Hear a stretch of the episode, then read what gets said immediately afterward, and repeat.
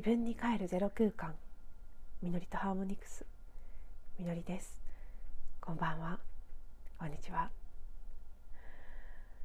今日はですね直前まで録音というかあの音声公開するのをお休みしようかなって思っていて撮らないつもりでいたのでもう今夜の10時半ぐらいになってるんですけどというのもねちょっとこう夕方ぐらいからかなり大きな揺らぎが来ていまして昨日ぐらいから予兆はあったんですね。すごくもやもや変なものが来てるなってまた何か大きな浄化が起きる時の気配みたいなものがあってあの、ね、体調的なことで言うとちょっと生理前というのもあって多分それによる精神的不安定みたいな部分も手伝ってのことだとは思うんですがちょっと規模的にかなり大きなあのね普段日頃毎日のように聞いてくださってる方や直接のお知り合いの方はすでにご存知の通り私よく揺れますけどもうね揺れるのがもう売りだと思った方がいいっていうぐらいそれダメだと思ってるとすごい辛くなっちゃうのでそこがいいんだよって言ってくれる方とかがたまにいるのでねそれが実は表面で見えてること以上に何かあの集合意識とかの中で大きな役目を果たしてたりする部分もあるみたいで私が揺らぐということは大事なことらしいので本人全然嫌ですけどでも、まあ、それは悪いことというばかりではないんです。ですけど一般的にはね精神が安定してる方がいいっていうふうに思われてる社会的な通念みたいなものもありますけどまあそうは言ってもねどうしようもないですし悪いことじゃないっていうふうに最近思えるようにはなってきました。そんな私ですがしょっちゅうしょっちゅう揺れてますで特に2022年入ってからは割と頻繁にサイクルのような形で激しい古い感情の浄化というものそれが起きるような出来事というのが結構月1ペースぐらいで 月1どころじゃなかったかもしれないですけどボンボンボンって来てましたけどで一旦ちょっとね5月ぐらいで終わったかなと思って6月あでも6月も三島に行ってる週が結構ちょっとねひどかった時がありましたけどまあ、なのでそうですねまあ別に終わってはいませんでしたけどでもその三島にいた週に1回すごくボンって落ちた時がありましたけどそれ以外は結構安定してたのであんまりもう出てこなくなったかなって思ってたんですけどちょっとね昨日今日すごいですね。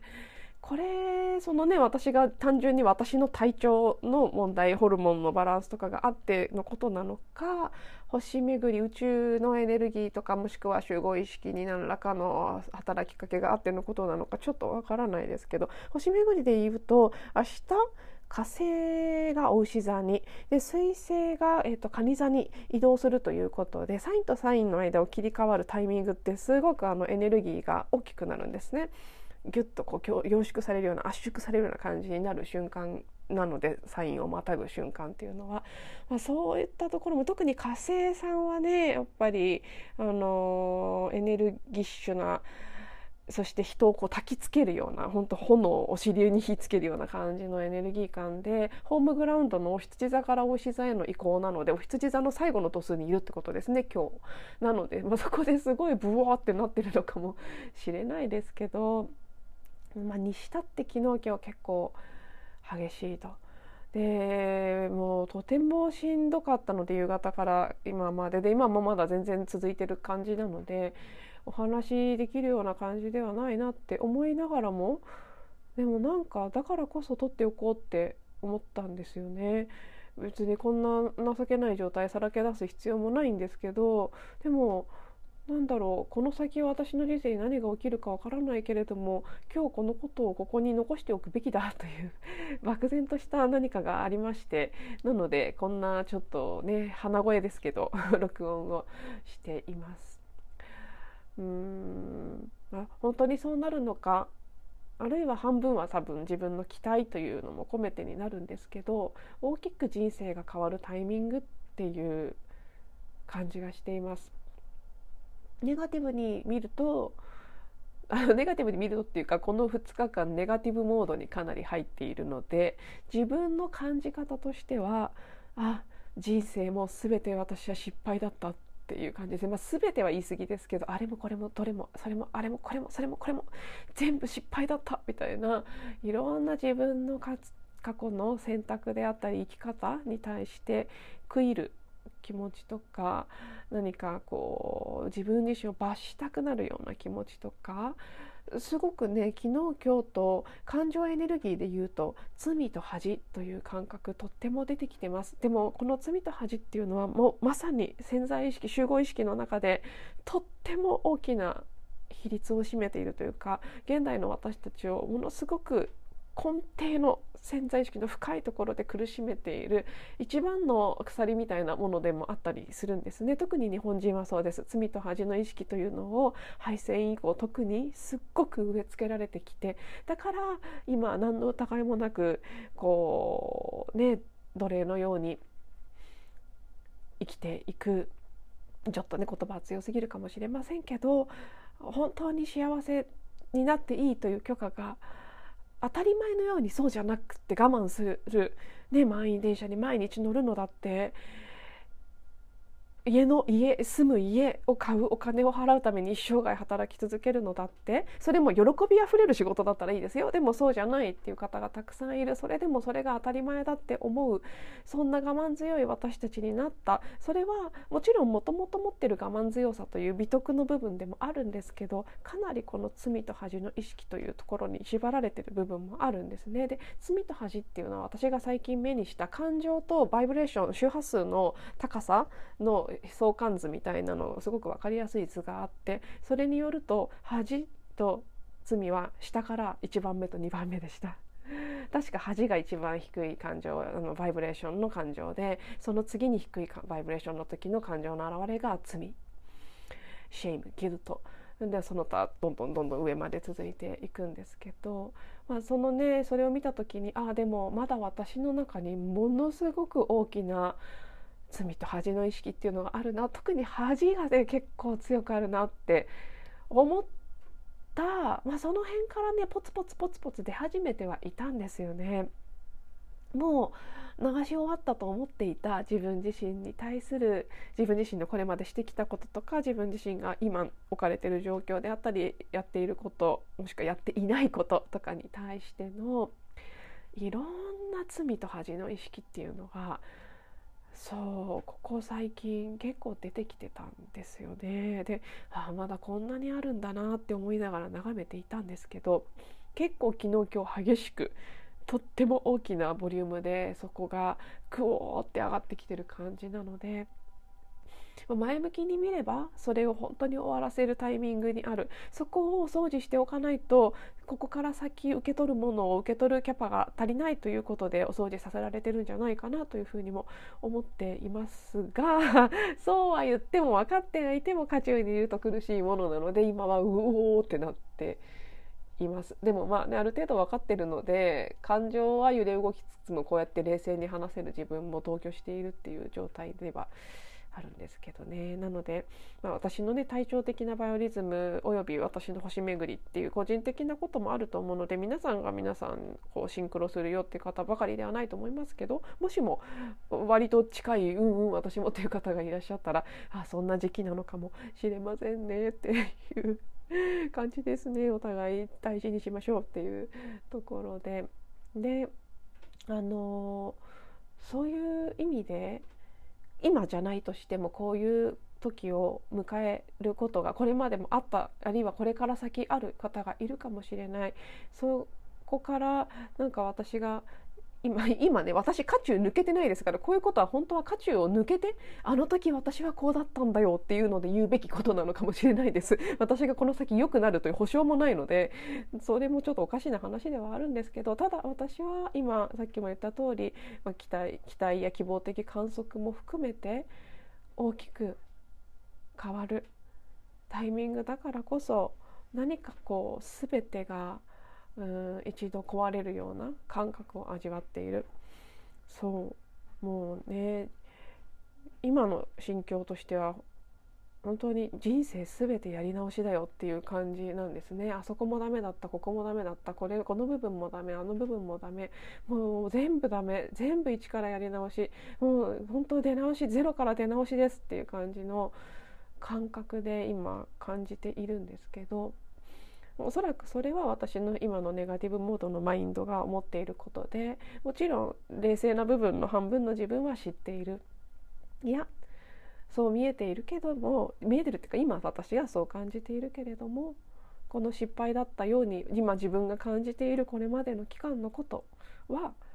これから先の何かのためにとっても重要なことだ。そう見えてなくても今私に必ずそう。だからやり直しなんじゃなくて今までのことを全部踏まえ全部ひっくるめてそれを生かしつつのその土台がありつつの新しいステージが始まるっていうことなんだろうと思うんですがまあね今私は私のその、うん、エゴの部分はそうは思ってませんけど一般論というかいろんなことを聞いたり見たりしてきているので客観性のある私はいやいやこういう時ってそうでしょ。だからまあ要はその私自身が私自身をクライアントさんで私自身がコーチでみたいな状態で会話をしてるとコーチの側の私はいやいやそうじゃないんだよって言っているっていう感じですね。でもクライアントの私はいやもう全人生台無しっていうかもう私本当ろくでもない生き方をしてきてしまったので全てやり直しなんですみたいな感じになっているそんな自己対話が繰り広げられている今なんですけど絶望するって本当はすごく大切なことで私たち絶望するの嫌いなのでどうしてもそこを避けて通ろうとして自分の絶望している部分をごまかしごまかしなんとかこう希望を抱こうとしたりなんとかこう慰めてその、ね、痛みを和らげてしまおうとしたりするんですけど実はそうじゃない。絶望しきった先にそのそこまで落ちた時その谷底でそこを打った時に反転してエネルギーが上がっていくっていうことなんですよね。私たちの意識というのはそういう仕組みになっているので本当はその途中で自分を慰めてしまったり希望を与えるっていうのはイメージ的にはその、ね、U, U 字型の谷があるとしてその谷をあーって落ちてって一番谷底まで行けば必ず反対側のに登り始めますよね。U, U の字って。左からヒューって落ちてったとしたらそこを打てば右に上がっていくんですけど何か自分が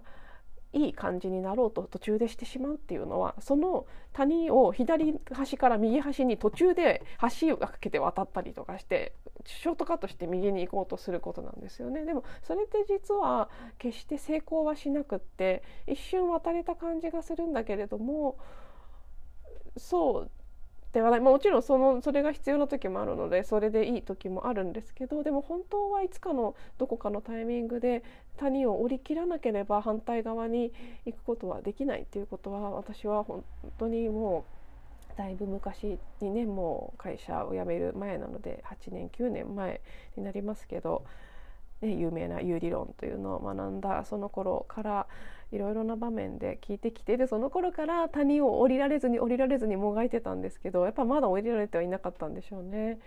でまあ、今今回本当にいよいよ降り切ろうとしてるのかどうかよく分かりませんけどでも自分の捉えている感覚としてはちょっとこれまでとは一段違う感じの質感の落ち方をしてるなっていう結構過酷な感覚で落ちているのであ今回相当魂さん的には本気なんだろうなっていう感じですね。あのまあ、今週ねあさってと日曜日かな？に結構大きなあの予定がありましてセッションとワークあのワークの方は久しぶりの AFP 関連なんですけど結構ねかなりすごそうな2個の予定があるんですね。で私ねこれもいつも聞いてくださってる方は何度も言ってることになりますけどこういうセッションとかワーク受ける時積極的に準備しちゃうタイプなんですよね。誰でもある程度そうなんですけど私かなり積極的に張り切って準備しちゃうタイプですっごい落ちると事前に作ったりするんですけどよく。でそういう時は無意識に作ってるんですけどなんかあの聞きたくないことって別に根が悪いこと聞いてるわけじゃないんですよね。でも誰かのすごいハッピーな話をたまたま聞いちゃってそれで落ち込んでる時にさらに落ち込んだりとかそういうのがねなんかポンポンって起きたりしてでもそれは無意識の層の自分がそこでこう谷から落としといてボーンって突き落としといてでその這い上がる機会としてうまくね、効果的に セッションやワークの場を使ってくれるようにっていうことでねあの本当スパルタなんですね私の魂さんは割と気合スパルタっていうかやる気あるんですよね魂さんはきっと。から今回もすごい張り切って準備してくれてるのかななんていう風に感じたりもしますがあそんなねだから今すごく面白い不思議な感覚で喋ってます私自身半分の自分はすごく落ち込んで元気がないんですけどそれをなんか勝手にそれを見てるもう一人の自分がペラペラペラペラ喋ってるっていう感じで一体これは何なんだろうって何の実況中継なんだろうってこの沈んでる方の私は不思議な気持ちで見ているという感じですね。うん、でそうですね。まあとりあえずこのぐらいにしておこうかなと思いますがこの先何が起きるのかは私にも分かりませんしこの音声をなぜかこんな状態で録音してこんな何喋るかも分かってなかったのによく分かんない話ばっかり次々浮かんできてペラペラ喋っていることも何だ何なのか分かりませんがまあうん。なんかよくわかんない頃からこそ出しておこうかなというふうに思っています。なのでなんじゃこりゃって思われたかもしれませんけど聞かれた方は。はい。ああそんな時なのね。っていうので、えー、共感していただいたりへえと思っていただいたり。何らかはい。まあ何であれ聞いていただいて本当にありがとうございました。こういう話が少しでも聞いてくださる方にとって面白いのかどうか私にはもう全く分かりません。むしろ面白くないだろうっていう感じなんですけどまあでももうしょうがないですね。自分の番組ですしもうあのそこは開き直って好きにやりたいと思います。でははい、えー、改めてですけど最後まで聞いていただいてありがとうございます。また次のエピソードでお会いしましょう。